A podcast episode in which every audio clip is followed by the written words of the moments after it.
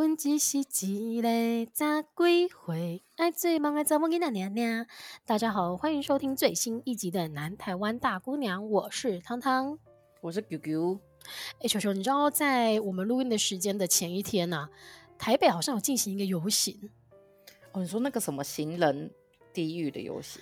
对对对对对，其实我觉得这个议题啊，如果是在最近这几周或者这几个月以来的公共议题当中，嗯、我真的觉得这个是非常值得讨论的议题。怎么说？因为我你不觉得作为一个行人，虽然说身为一个高雄人，我就是到巷口 Seven 都要骑摩托车的个性。但是我自己是行人的时候，我觉得非常的难走，而且当我手上就是有时候，例如说推着那个家里的小侄子们出门的时候啊，你真的会发现什么叫做行人地狱？哎，为什么是很难走，还是的红绿灯太短，还是什么？就是都有各种，就是包括说你会发现台湾的人行道有一个很大的问题，就是它会断掉。哦，对。对，就是你原本觉得自己走的好好的，这边例如说可能会做高一阶，让自己让行人跟汽机车是有距离的，你觉得安全。可是这个安全它有可能没有办法维持超过两百公尺，你就必须要绕来绕去。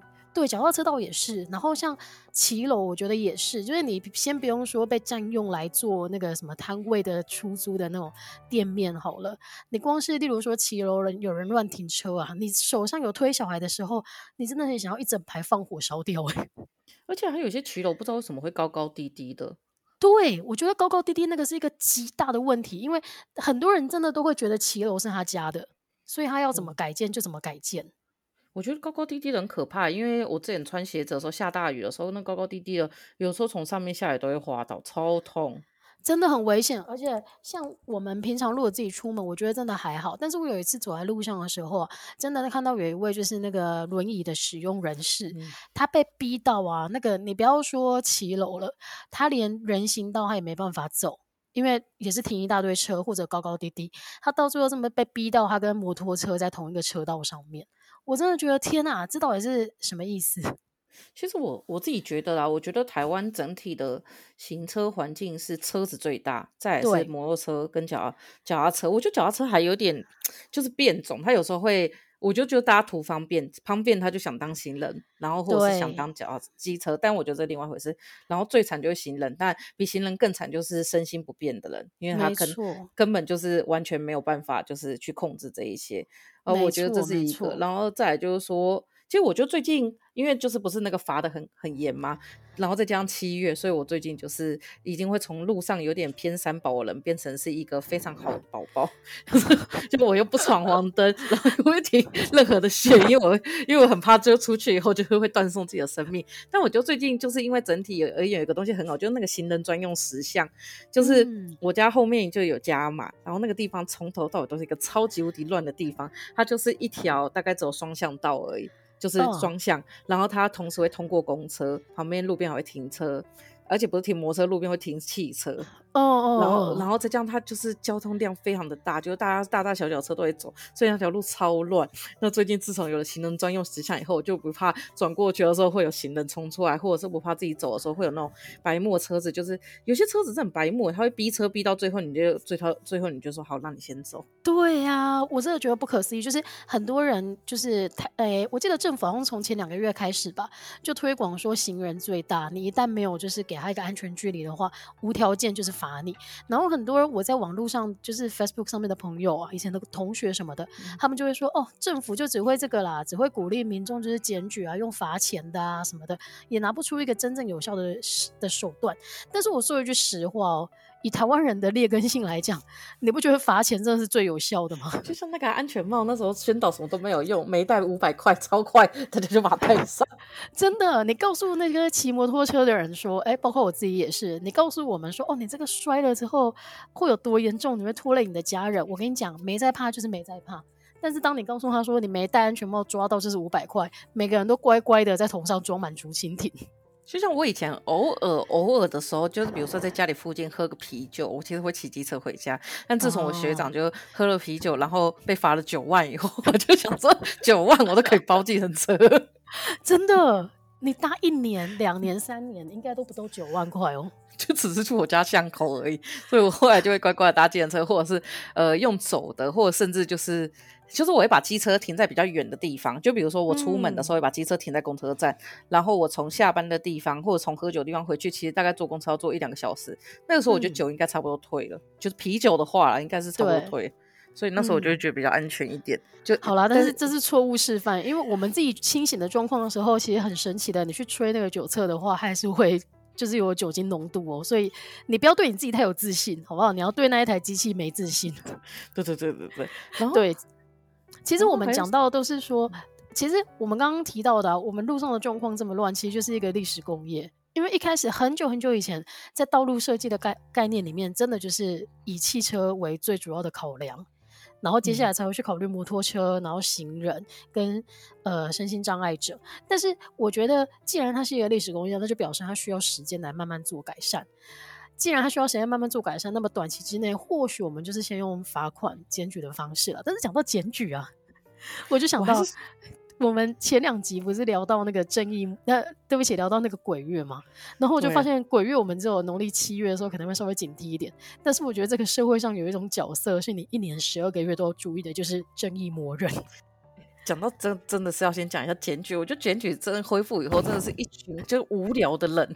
就我觉得，如果你是说那种现行犯，或者是那种真的最明显对交通安全会有造成违规，就算了。就有一些人真的很无聊哎、欸，就是很喜欢在家里检举。我最近收到超多检举罚单，而且我们全家都收到差不多，那就是那条路设计的很烂，真的假的？然后很烂。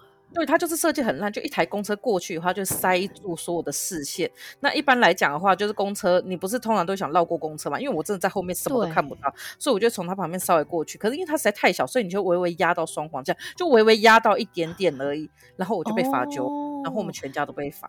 天，好，我觉得检举这件事情呢，我们把它放到后面，因为我发现你情绪已经先上来了。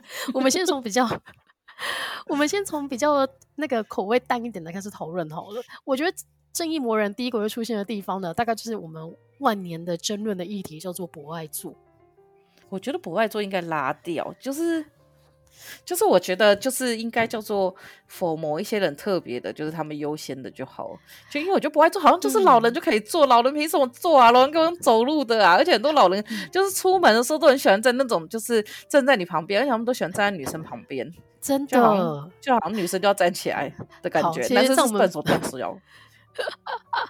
你超激烈的，我觉得这一集呢，我应该要花很多时间来安抚你的情绪。所以呢，我觉得我先跟大家带一下博爱座的历史好了，因为我就是准备这一集的节目的时候，我才发现，哎、欸，其实博爱座还蛮有趣的。因为我，你记不记得我们两个曾经接待过一个来自于韩国的教授，然后他是一个婆婆，他那个时候因为在他的年纪的教育当中，他是看得懂中文字的。当然，他讲是用韩文讲，你还记得这件事情吗？我记得，就是你把我那个照片拍的超丑那一次。好啦，总而言之，他那个时候我印象很深刻，因为我们就是带着他搭台北的捷运，然后看到“博爱座”三个字的时候，其实他一直觉得为什么台湾会使用“博爱座”？因为翻译成英文的话，它就是 priority seat，就是优先嘛。你有什么，嗯、你有有需要的人就先坐。但是在台湾的观念里面，好像它变成一个特定人士才能坐的座位了。就是很道德啊，就是他用到博爱什么之类的时候，你就觉得就像敬老尊贤一样，就是好像人只要长到某个年纪的时候，就自动有一些道德上的情绪勒索的王牌的感觉。嗯，但是其实博爱桌这个制度呢，它是起源于北欧，然后在台湾的时候，居然民国七十年的时候就已经开始施行了。这比我这我还蛮惊讶的，这比我预预料中的还早。而且比我们比我们出生前，哎，在我们出生前嘞，对啊，对对对，在我们出生前，是在民国七十年的时候就开始施行的。那原因就是因为当时其实发生了很多就是年长者他们搭乘公车的时候摔伤，所以那个时候为了保障他们的安全，台北市政府就开始在公车上面先设施博爱座。然后经过一段时间的提倡之后呢，你就发现，哎，不止公车哦，就开始。各种的大众运输交通工具都出现了，而且还就会出现在离出口最近的地方。然后当然不止老人啊，就是包括说行动不便的人啊，或者是说孕妇都可以坐。但是我觉得最大的问题就是啊，台湾人真的只会正面表列，他不会负面表，就是正面表列是只有这几个可以哦。所以如果今天你是一个隐性的需求者的话，你通常就不会被接受。哎、欸，你知道讲到这个，我觉得民国七十年会发生这件事情，当时不应该检讨不爱做，应该检讨司机吧？就是我们小时候那个公车司机开的有够快、欸，真的。就是、我觉得不止我们小时候啊，包括现在，我觉得那个台北二六二的司机都很可怕、欸。还有六五二也是啊，你想想，就是之前那个什么，我们同学到我们家，从台北车站到我们家，我们家在新庄靠泰山的地方，十七分钟，他等下来脸色是白的。他是飙车啊！他完全就是觉得自己车子很庞大，没在。没有人在停红绿灯，公车不停红绿灯，公车每个都可以去开 F1 赛车。对啊，所以我觉得好啦，就是不爱做这个制度，它当然是起源于就是有人受伤了，所以有特别的需求。但是演变到最后，就会出现一个哎，正义魔人最常出现的地方之一耶。我觉得你刚刚讲那个东西，我觉得有点尴尬。就是比如说，你说有一些隐性的，比如说像有时候身体真的很累的时候，比如说我真的是我站着一定会睡着的时候，我就觉得说我这种体力透支的上班族应该可以做吧。或者是有一些人他看不出来是怀孕，但同样的也有很多时候我坐在那边，然后就会有那种年轻的姐姐或弟弟，然后看着我，然后一副你要做吗？我心领神会，你是不是怀孕？我想说妈的，老子没怀孕，我只是胖而已。哎、欸，但是你知道啊，我现在的做法都是，我如果累的话，我就是不管，就是。我如果累的时候，然后座位又只剩下不爱座，我就会去坐。哎、欸，我会被叫醒。我之前超常被阿贝叫醒的，真假？嗯，或者是被那种念欧巴上叫醒，就说：“妹妹，你没有看到吗？”然后我之前是太生气，我就爱坐，对，我就坐着说：“我但没看到，我在睡觉。”但是他叫你妹妹的时候，你心里面应该是觉得 OK，他有基本的礼貌吧？没有，我那个时候真的是妹妹了。然后我后来有跟他说：“你为什么不叫前面看漫画那个男生站起来？”嗯。那那次就有点尴尬，嗯，但是因为也到站了，那阿姨就下去。对啊，然后我就觉得，哦，这件事情真的让我一开始的时候觉得很困扰，但是后来我就已经觉得我不管了，就是我今天就是很累啊，而且有时候我穿高跟鞋出门一整天呢，我觉得我的需求比任何人都大。好了，我这么觉得。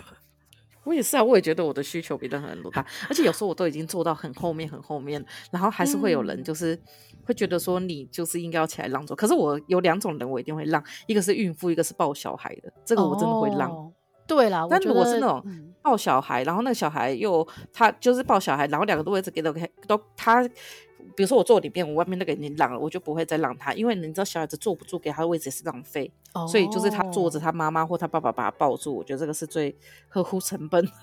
对，你看，所以现在你上上车，不管是公车还是捷运，都变成一件很困难的事情。就是我曾经还有那个哦，我觉得一个婆婆上车了，我把位置让给她，还被骂的。为什么？因为他觉得自己没有老到需要被让座。然后我就觉得天哪，这个社会到底希望我怎么做？我那个时候是学生了，所以我就很自然而然的站起来。但是我后来真的觉得，这件事情真的太你，因为你抓不了每个人的口味跟每个人的标准。你讲到学生，我就想到之前，因为我读板中嘛，我们的衣服就是蓝色的制服。嗯。然后那时候我们附近有个高中，跟我们制服一样，但是他们就是比较那种比较不。风评不那么好的高中，就后来呢，有一次就是我们学校就接到讯息，就是说我们高中的人都不让位，很没礼貌。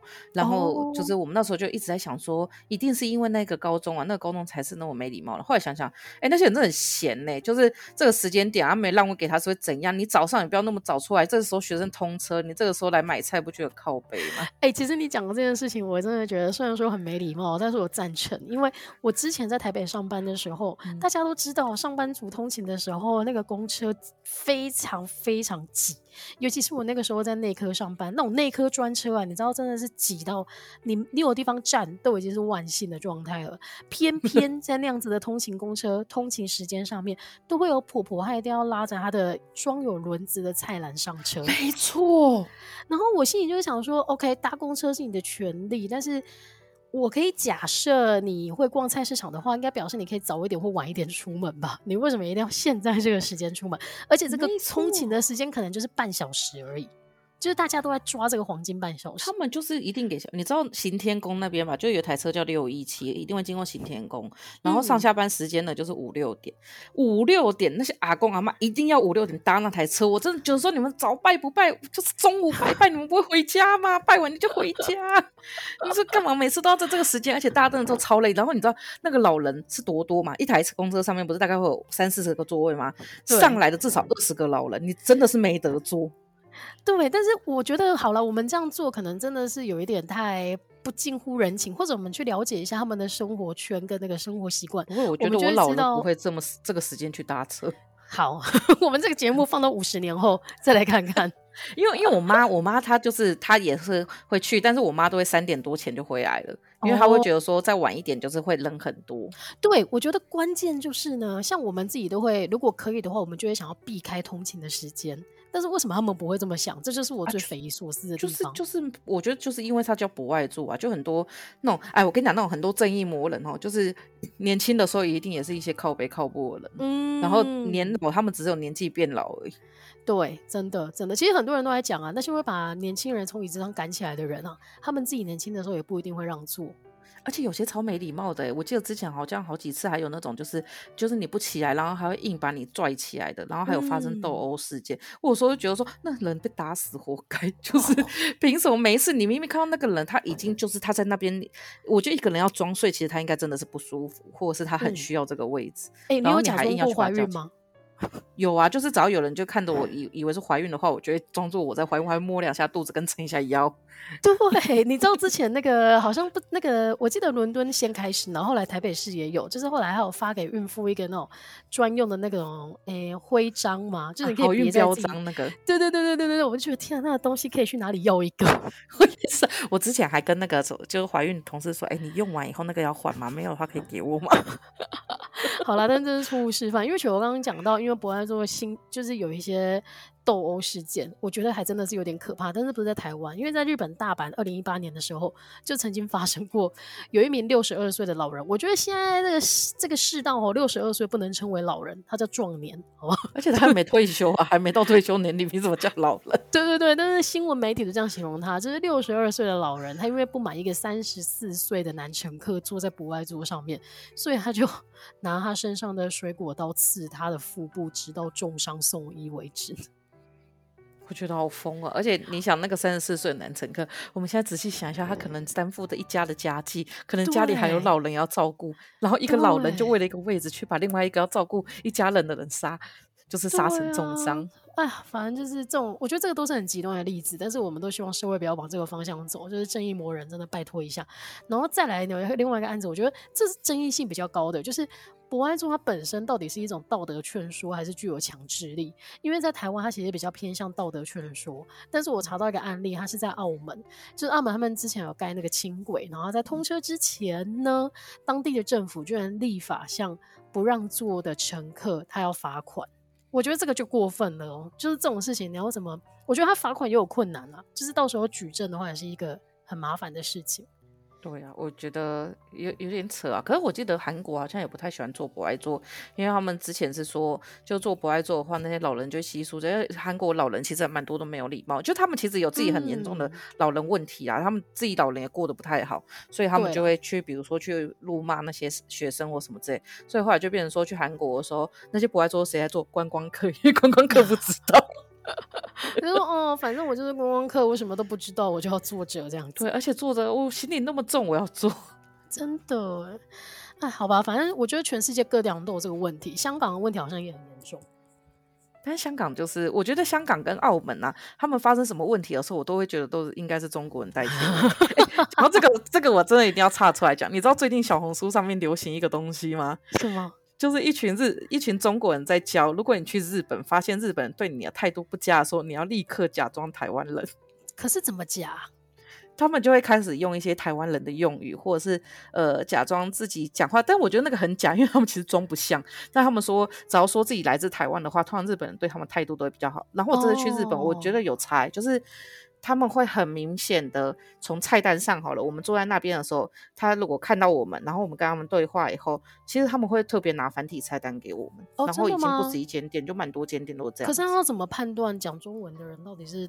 台湾人还是中国人？我不知道，我觉得可能会跟香港人一样有一个判断依据吧。反正他就是，oh. 反正现在小红书上面就很多在教你怎么假装台湾人。然后我就想到我 们以前去做蛮没礼貌的事情的时候，好像也会假装自己是中国人。但是你看哦，就算我我们是反过来的操作方式，但是同这是同一份逻辑，就是全世界都会 assume 台湾人是比较好的。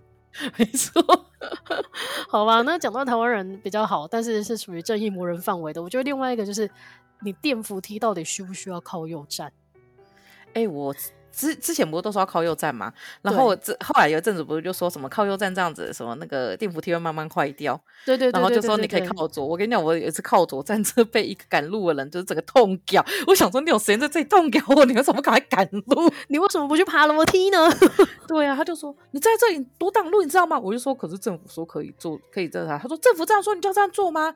你没看到我那么忙吗？然后小时候看真的不能跟笑诶，就是后来我可以理解，因为他在上班，他在上班，他要去上班，所以他的怒气会很大，对吧？因为我觉得这件事情发展到最后也是一个病态的状态，他就跟博爱做一样。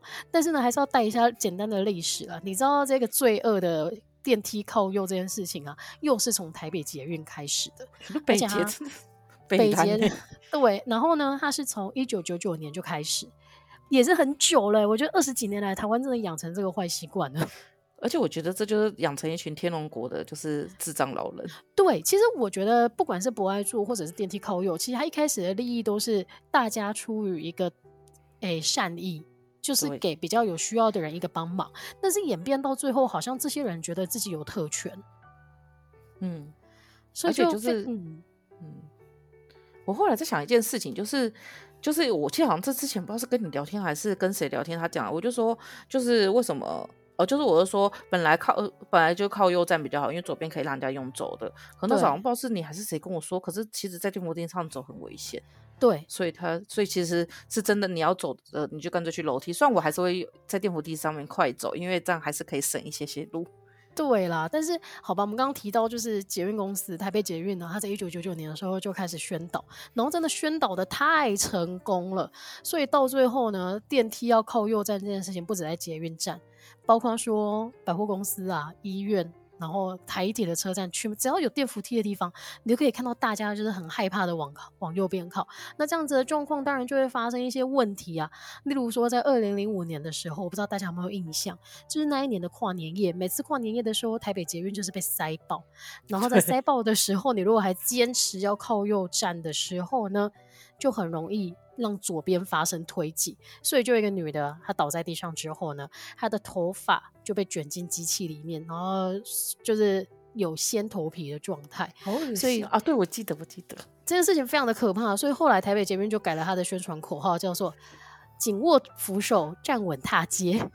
我跟你讲，这个真的很可怕。恰就卡和卡卡卡和在，你恰注意力随心的行李。对 对对，就是你在搭，你在搭电梯的时候，你想说有完没完？而且这是什么奇怪的口音呢？对，对对对，而且最后你会把它背起来。就是、对，而且有时候还会，我我跟你讲，我后来发现不是只有我，就超多人会无意识的跟着念。超可怕的、啊，然后其实不止在台湾，其实全世界各地都有发生这样的状况。然后我想要举一个例子，就是英国的伦敦地铁。我觉得台湾的地铁都呃，台湾的捷运。都还算是没有挖得很深。你硬要讲最深的话，我觉得东门站那边应该算是很深的一个站了吧。但是伦敦地铁它是每一站都非常的深，它就是可能它会深到，而且它很久以前就盖好了，所以并不是每一个捷运站都有电扶梯，很多都是那种传统的电梯，或者你要爬楼梯。然后爬楼梯的时候呢，因为它必须要警告你一下，说，哎、欸，我觉得很幽默，就是例如说你在第一最底层开始往上爬的时候呢，你可能想象说，哦，根据我在台北的经验，可能爬。个两层楼而已吧，但是为了避免这种人半路放弃，所以他们就会在最底层的时候告诉你说：“你从现在开始要爬八十阶，就是这一种的。”然后如果你没这个自信爬上去的话，请你改搭电梯。但是它也是有一些比较大的站，它后来就加入了电梯，电梯就会出现跟台北捷运一样的状况，就是大家都说请靠右站，但是。我觉得请靠右站，除了我们刚刚提到的危险以外啊，其实它也是一个蛮浪费效能的结果。我觉得是因为，因为有时候像那个，你有时候在搭高铁的时候，就是因为大家一下车不是都会突然都会超多人嘛，这时候如果都靠右站的话，就会排很长。后来我发现，在高铁上下车的时候，因为它不是都这。分型了吗？对，所以在那个时候，好像大家就会可以会站左边。对，我觉得高铁大家比较没有争议，是因为很多人其实他带着大行李，所以他一路要往上走的几率不高。嗯、但是第二个就是高铁的楼电扶梯比较长，嗯、这个就跟伦敦的状况一样，因为伦敦有其中一站呢叫做 Holborn，然后那一站呢它的电扶梯极长，它长到什么地步呢？它长到什么地步吗？它长到就是说，今天如果你把左边的电梯让出来，也不会有人选择用走的。哦，我记得我有印象中，我那时候去找你的时候，我本来那时候想说减肥走一下，就好像走了一次以后就放弃。对，因为它的电它的电扶梯太长了，所以造成说好啊，那大家都说现在要靠右站，那我懒得走的人我就靠右站，但是左边变成完全是空的，所以就会变成说，哎，那这个电梯的效能就完全被浪费掉了，所以没有节省到时间，然后更浪费运能。那 当然后来就是那个他们那个哎。他们的主管机关也是有推广说，哎，现在我们两边都站人哦。但是其实好像大家就是跟台湾人一样养成这个习惯，然后可能也很害怕正义魔人就是出现在你身边，所以其实很少人在尊崇了。对对对对，我我觉得其实大家都是怕那种会有人跳出来骂你，因为大家都不太想要就是莫名其妙因为一些东西被骂，像之前那个什么。我记得有一次高铁，高铁那时候不是都还不能吃东西嘛？对。然后后来我记得解封了以后，然后高铁其实没有好好的宣传，但因为我印象中那时候解封哦，我就在高铁上喝饮料吧，就有被旁边一个女生吧，哇，真的是怒骂哎、欸。然后他痛痛骂我超长的时间，就最后气到我就真的是上网，我还先问了那个地瓜，就要不在高铁工作，然后就问他是不是解封的。对，我们在高铁工作的大学同学问他最准。对，然后后来我整个用完后，我就转过去，很大声跟那女生说：“早就已经解封了，你可不可以更新一下你的资讯？”哦。然后因为我们两个都要到高雄，就很尴尬，因为我们大概从 嘉义就开始吵。但是你有有凭有据啊，所以不用害怕。对，然后后来那个女生呢，又拿了另外一个东西出来给我看，然后她就说这个明明就没有。然后后来我那时候觉得说天哪，我是不是查错资料？然后后来看了一下那个资料以后，大概 到台南站的时候看到那种，发现它假的。我拿信我说拜托你更新好不好？我都是你知道，就我们还是很尴尬，就两个人在那边一直尴尬，而且谁先走掉谁就输了，所以一定要待在原地。对，然后旁边的人就是全部都转过来看我们，因为太好看了，太好看了。对对，但但是我没有当过正义魔人，因为啊，我有当过一次正义魔人，就是你知道不是有那种给小的婴儿会拿着那个在捷运上当那个手把吗？对，就是然后他妈我就有跟那个弟弟说，你不要这样子，很危险，因为他已经踢到我，然后他妈妈就不管，嗯、他妈还瞪了我一下，就后来呢，我又转过去，就那弟弟也不管，然后我就走过去踢那弟弟，我妈说这样不要用，你还继续用，这很谦虚吗？但是我觉得这个状况是合理的，因为你已经先给了他妈妈机会了。哦，这就不叫正义魔人了，这就不叫了。但是我觉得接下来我们讨论的这一题，真的是移动到正义魔人最常出现的地方，叫做检举达人。检举，我觉得是台湾一个非常特殊的文化。那可能是因为金钱有之前有奖金的关系啊，所以大家非常踊跃的在检举。但是呢，也是带一点历史小课题啦。就你知道台湾是从什么时候开放民众检举的吗？我现在觉得二十世纪前那些人都有病啊 世界超出规则的。你刚刚一个是什么？一九九九年，对，然后一个是什么？二零什么？民国七十年，民国七十年是什么？一九八零年代，对，一九八零年代，就是一群有病的人制定一些有病的政策。对，然后包括选举达人也是选呃检举，对不起，我刚刚讲选举嘛。好啦，检举达人也是检举。其实台湾是从一九九七年才开始开放民众检举交通违规的，但是其实在这几诶、十几年来都没有太大的争议。我觉得比较大，大家觉得开始有点不爽，就是因为这几年来智慧型手机真的太普及了，就是你随便手机拿起来你就可以拍照，可以录影，所以那加上有奖金这个诱因，所以真的有很多人他就是把自己的。哎、欸，把检举当成自己的职业，你知道吗？所以有一个统计数据，就是二零一六年到二零二一年这段时间，民众检举的罚单量狂增了四倍。而且你知道最可怕的是什么吗？什么？交通交通意外反而越来越多，哦、所以就代表检举是毫无用处的。它到最后就会变成一个我在泄恨的的管道吧。就像是很多人就说什么，如果你是名人的话，你开店，大家一定会一直去检举你什么，你可能什么叉叉叉，就会一直叫卫生局去检举你。因为我觉得不管有没有奖金，其实台湾人还蛮多，蛮多一部分是很见不得别人好的。对对，我觉得你讲到一个重点，尤其是我觉得高雄也会啦，但是台北问状况应该更严重，就是有很多人站在道德的制高点。不然我觉得就是要规定一个人最多一年就检举四个。哎、欸，但是你讲的这个检举很烦。对对对，我觉得你检你讲的这个东西是有的哦，因为我们刚刚提到说，就是有太多人他把检举当职业，尤其又有钱领的时候呢，他就更加勤奋在做这件事情，所以有导致说曾经就有那个检举达人。他甚至呢，找到有人检举之后，还会指挥到场的警方开罚单，就是想说你，你以为你是谁呀？所以到了二零二一年，其实我觉得检讨的很慢，就是在前两年，交通部才将原本他在条例当中规定能检举的六十三项违规事项，就是缩减到四十六项。而且呢，为了避免，就是因为你，我觉得最气的就是呢，你其实是同一个检举行检举的，哎，同一个违规行为，但是你在短时间内被疯狂检举。嗯，所以你就想说你完没完？所以为了要避免检举达人就在短时间内疯狂检举，那心智的规范呢也一样，就是它也有做改善，就是说你同一个违规的情况，如果没有超过六分钟的话，你就不能再重复检举。我觉得这个合理吧？就是他只违规一次，为什么还要被重复检举？对呀。我我觉得是合理，但是有一些地方如果一直被检举的话，其实我觉得交通部没有好好的做一件事情，就是这个地方如果很多人因为同一个行为一直被检举，他们应该去思考是不是路面设计有问题。嗯，但没有，我觉得他们就是，其实我觉得像科技执法也是，科技执法就是你会觉得说大家都不会犯规，没有，其实有些地方不是大家要犯规，是因为那些地方设计真的太不良了。对，如果你不犯规，你可能就会死掉。没错。那这样对，没错，就像那个交通机关呢、啊。就像我在去年的节目当中，其实也有大大抱怨过，就是高雄有一条路叫做民族路，它同时就是连接，然后你如果它可以一路从台南骑到高雄市区，因为它接高南公路，然后一路接到市区的民族路，嗯、那一条路非常的大，它大到就是那个可以在快车道跟慢车道中间还放了大大的安全岛。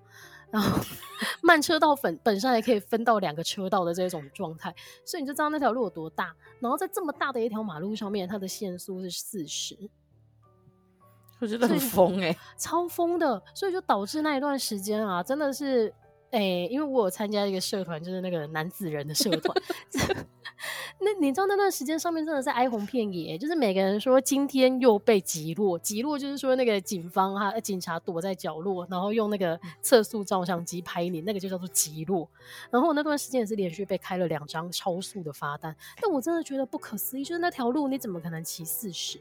所以这个就是矫枉过正啊，就是大家觉得说，哦，哎、欸，交通会这么混乱，会有交通事故的原因，都是因为大家骑太快，可是这不是原因呢、欸。真的没有搞清楚状况，而且那个地方说不定交通东西超少的，我觉得最多应该是去看那种夜市或者市场里面乱停吧，所有的那种临停，那个才是真的会擦撞。然后那个就是警察，我看每次警察的警车都开过去，然后有时候我真的很认真的问了我朋友，是说为什么警车开过去？他们说哦，因为那种没有人检举，就不会有人去查，是是然后检举他们也都慢慢去，啊，慢慢去早就买完了。对啊，所以我觉得啊，搞错重点，真让人家很生气。但是什么，有一点离题了。这个好了，这跟检举有关，但是没那么直接相关。那最后回答一个很核心的问题，就是检举到底有没有奖金？就是好有吗？对，公布答案。这根据目前的《道路交通管理处罚条例》呢，其实目前它并没有规定说民众检举的话会有。哎、欸，尤其是交通违规事项，你检举的话是没有奖金的。现在已经 没有了，真的吃饱太闲，就见不得别人好哦。就是好啦，所以我该说什么？就是正义魔人啊，我还能怎么形容他？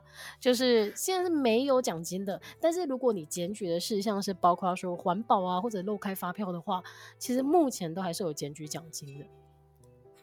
我 我觉得，如果假设检举这个没有奖金的话，应该去看一下这些人的职业背景。如果是退休人士的话，是不是应该考虑退休年龄，就是应该要做一些调整？然后，如果是那种就是在家里自营业者的话，是不是应该考虑台湾的就业环境有点问题？为什么要让这些人那么无聊在做这件事情？哦，真的，好啦，所以真的是啊。检，我觉得检举达人这个状况还是会继续，尤其是最近这一个行人地狱的话题持持续之后，就是我觉得两造三造之间一定还有很多更多争议的事项啊。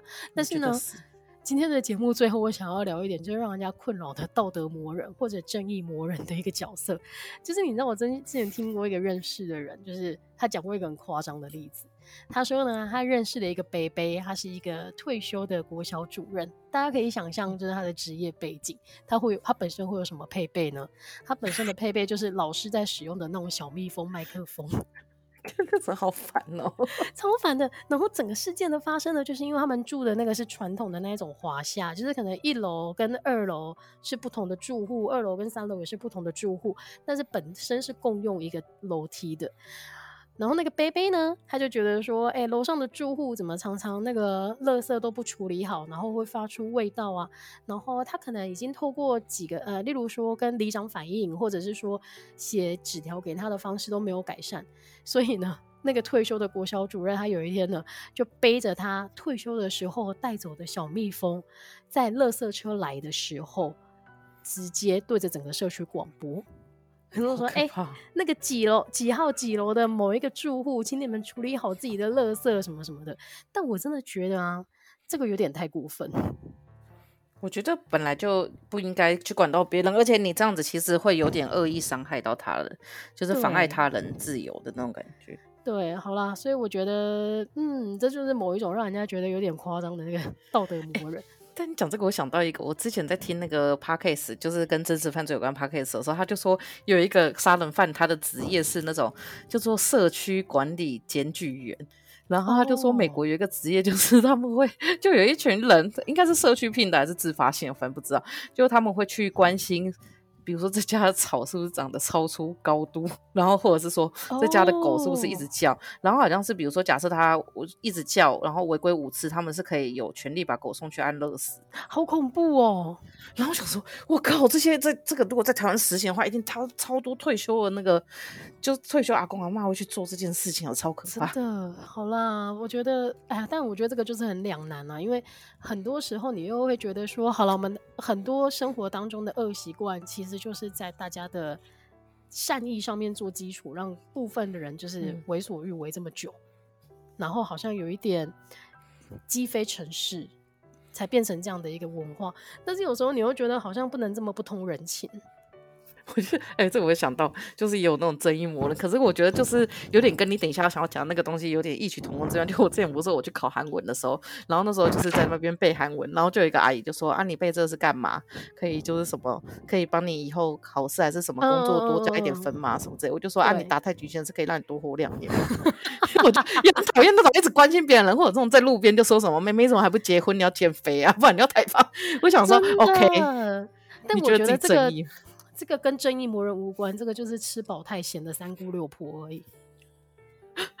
真的，但是我觉得有一种，现在有一种比较困扰的是，因为我我我最近就是会带我侄子侄女出门，然后你就发现，当你带着一个小孩出门的时候，真的会受到很多你前所未见的关心。就是有时候我觉得，如果我是恶意的，我们就是可以大肆的批评，就是这件事情我没有没有在客气。但是有一些你真的不知道他到底是恶意还是他是善意的，例如说。我们上个礼拜跟我妹带她女儿出去吃火锅的时候，因为其实她女儿现在在九个多月，然后她已经是一个可以吃一些呃副食品，以及跟我们成人一起共餐的食物。例如说火锅的时候，你就是煮那种马铃哎马铃薯啊、红萝卜啊或者花椰菜，用清水煮的话，它是可以吃，它是 OK 的。但是那天呢，我妹妹就煮了一块萝卜给她，就我旁边的婆婆跟她玩一玩，玩完之后就开始一直念哦。就开始说，你们给他吃那个要注意呀，他会不会噎到啊？这样很危险呐，什么什么的。但是其实因为我们是那个小孩的主要照顾者，所以我们就很清楚知道他目前的能力到什么地步才会给他这样的食物啊。就是你会觉得好啦，他好像是出于善意要关心，但是有时候真的有一点过多。我记得那个什么，你讲到这个，我就想到之前我们身边不是有个朋友也是刚生小孩嘛，对，他就说什么，他就是要拒绝，就是所有任何一切在路上教他怎么教小孩的人。真的，你真的很需要拒绝。那我觉得我们自己要从自身做起啊，如果我们过了几年之后也变成那个讨人厌的角色。我觉得，我觉得不会耶，因为其实一个是说，比如说像我刚刚在节目上教育小孩、教训小孩，是因为那个小孩已经彻底的麻烦到，就是别人干扰到我了。对。但是如果那个小孩子，就 通常来讲，我觉得现在是看到那个小孩子在那里争或者那里哭的话，有时候你只会觉得说算了，他就是没家教。以前会觉得生气，现在就觉得说算了，以后他也是要缴税给我花的。然后，但我觉得其实我们都不太会去管别人，因为我觉得其实那些会去管别人怎么教小孩的人，他们。跟那种会在路边就是就是会会问你要不要结婚或什么之类的，我觉得都一样。他们就是一群觉得自己的生活方式才是最好的。嗯，没错，没错，没错。然后巴不得别人知道他的生活方式有多棒，然后想要得到称赞。对啊，所以我觉得，我觉得不知道，因为我觉得其实带小孩，因为从从这几次去你们家玩，或者是说看到身边很多人带小孩，其实我觉得带小孩这件是一件非常非常非常辛苦的事情。然后这么辛苦的情况下，其实没有人人真的出生就知道怎么带小孩，也不是每一个小孩都一模一样。如果都一模一样的话，我们就把它放到饲料机上面养就好了，就是这样就很好。嗯、可是因为每个小孩都不一样，所以我觉得很多人就是应该在要讲话之前，真的是要好好想一下，就是你真的了解这个小孩在干嘛吗？或者是说，当你被骂，然后你觉得很不爽的时候，你也可以觉得说这个人就是个笑就好。就我觉得还是要自己比较能够过去啊，因为你没办法去阻止那些人。老实讲，真的好了，所以呢，我们今天聊了几个，就是 我们目前觉得这一魔人会出现的地方。然后我觉得其实这个议题并不会停止，那可能在这几个月还是会烧得更旺，毕竟。游行刚刚办完，然后的确台湾有很多行人也对于路上那种很霸道的车很不满的，所以我们就继续看看吧。毕竟这个社会还是多需要多一点包容，但是有时候也不要太过于包容，就是助长了一些 助长了一些不知道自己问题出在哪里的正义魔人。没错。好，我我们的节目结尾并没有做任何的检讨，就是大家还是照着自己的生活方式继续下去吧。